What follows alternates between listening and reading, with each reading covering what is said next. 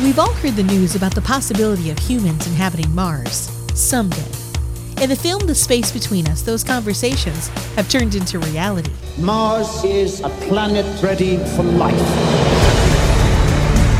In 20 hours, six astronauts will travel to Mars, not to visit, but to live there. As with any human endeavor, any mission can change based on the decisions of people involved. This time, it's a surprise pregnancy that leads to the first baby being born on a planet other than Earth. 16 years later, the boy, whose existence has been hidden from Earth's knowledge, gets a chance to make the pilgrimage to Earth. Just how challenging can it be? And will he ever want to go back to Mars? There's been a breach. We need teams from the airport, Amtrak station. He can't survive. With a PG 13 rating, you can imagine some brief language, coded suicide attempt, and references to teen lust might be too deep for younger children. The presence of a drunken foster parent and robbery may also be of concern.